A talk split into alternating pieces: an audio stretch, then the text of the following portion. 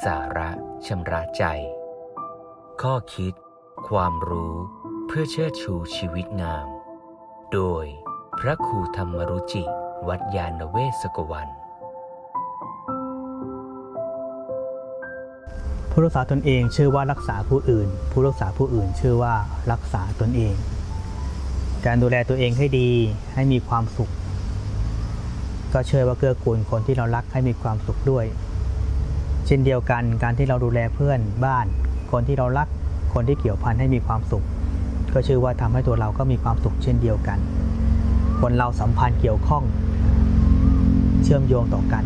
การเกื้อกูลกันก็เป็นการเกื้อกูลที่เกิดประโยชน์สะท้อนกลับมาที่ตัวเราเอง มีเรื่องของเด็กคนหนึ่งชื่อตั้มตั้มมีการบ้านพิเศษ คุณครูให้ไปหาเรื่องราวที่น่าสนใจรอบตัว วันนี้ตั้มก็เลยตามพ่อ ไปดูบ้านของเพื่อนบ้านที่อยู่ใกล้ชิดกันตั้มก็มีความสงสัยว่าเอ๊ะพ่อทำไมต้องมาดูบ้านนี้บ่อยๆ จริงๆ ก็ไม่ใช่ภาระหน้าที่ที่ต้องดูคแลขนาดนี้ แค่เพื่อนบ้านฝากบ้านไว้วันนี้ตั้มตามพ่อมาก็ถามพ่อทำไมพ่อต้องมาดูแลบ้านของเพื่อนบ้านด้วยพ่อก็ว่าการที่พ่อมาดูแลบ้านของเพื่อนบ้านนี่ก็เพื่อป้องกันอันตรายไม่ให้เกิดมีขึ้น ถ้าบ้านของเพื่อนบ้านถูกโจรขโมยขึ้น สุดท้ายเองขโมยนี่เองก็จะลุกลามไปบ้านอื่น ดังนั้นการป้องกันเพื่อนบ้านก็ช่วยให้เราปลอดภัย หรือถ้าไฟของ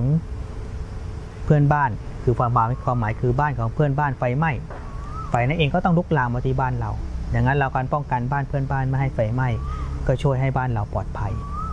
มองย้อนกลับมาเช่นเดียวกัน ถ้าเราดูแลบ้านเราให้ดี ให้บ้านเราไม่ไฟไหม้โอกาสไฟไหม้จะลุกลามไปบ้านอื่นก็น้อย ดังนั้นการเกื้อกูลการดูแลกันก็เป็นการทำประโยชน์ที่จะเกิดมีขึ้นต่อกันและกันนั่นเองดังนั้นถ้าเราดูแลตัวเราให้ดีให้มีความสุข ก็เป็นการเกื้อกูลคนอื่น ถ้าเราเกื้อกูลคนอื่นให้มีความสุข มีชีวิตที่ดีงาม ก็ค้อนกลับมาที่ตัวเราทำให้สังคม สภาพแวดล้อมเราน่าอยู่ มีความงอกงาม มีความสุข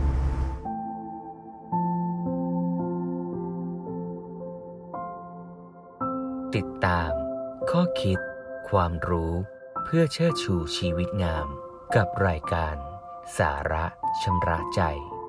โดยพระครูธรรมรุจิ วัดยาณเวศกวัน